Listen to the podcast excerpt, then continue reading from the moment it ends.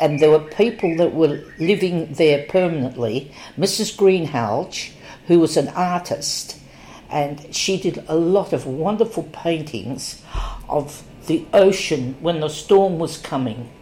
Um, she had a son who we all played with, and I can't think of his name now, but it, it ended up she was the only one there because Miss Cassidy couldn't afford to maintain the place. And after Mrs. Greenhalgh died or left, after the, she disappeared, she didn't have a husband. I, I think he had died in the war. Um, Miss Cassidy had this fellow called Bob, who sort of caretaked, and when she died, she had it in her will and left it to him.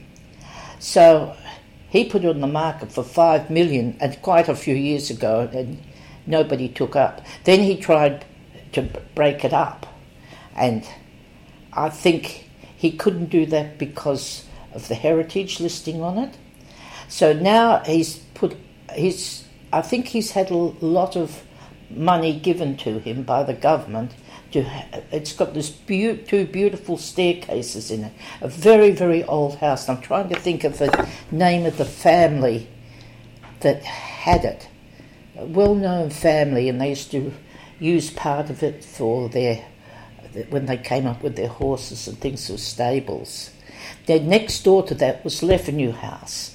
Now, all I can remember about Le Fanu, that was a church house, uh, very old, and because we used to go there as church groups and stay there for a few days. It was it was a fun to do that. Even though it was only just down the street from home. Oh yes, yes, but it was fun because you apple pie beds and you know you we were young, very young, early teenagers, and it was just fun. You know, we'd walk up to Cottesloe and watch the dancing at the the uh, dance on top. So, And- so church groups used to go and stay at the Fenny Yes, House. yes. And then it was falling to pieces, and then they, that stopped, and it was bought by uh, what's her name?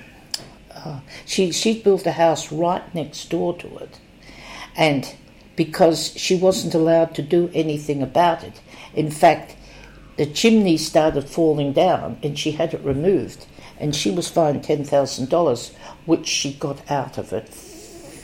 What's her name? Anyhow, she's living in this huge house she built, but somehow they've, they've lifted this heritage thing and it's been sold, finally sold, and I believe the person that's bought it is going to live in it, but they're going to bring it back to what it was. It was a beautiful house, beautiful old house, but money never spent on it. And the heritage wouldn't spend on it, and they put, wouldn't let anybody do anything. Anyhow, It's good to know that someone's going to restore it. yes. Um, let's talk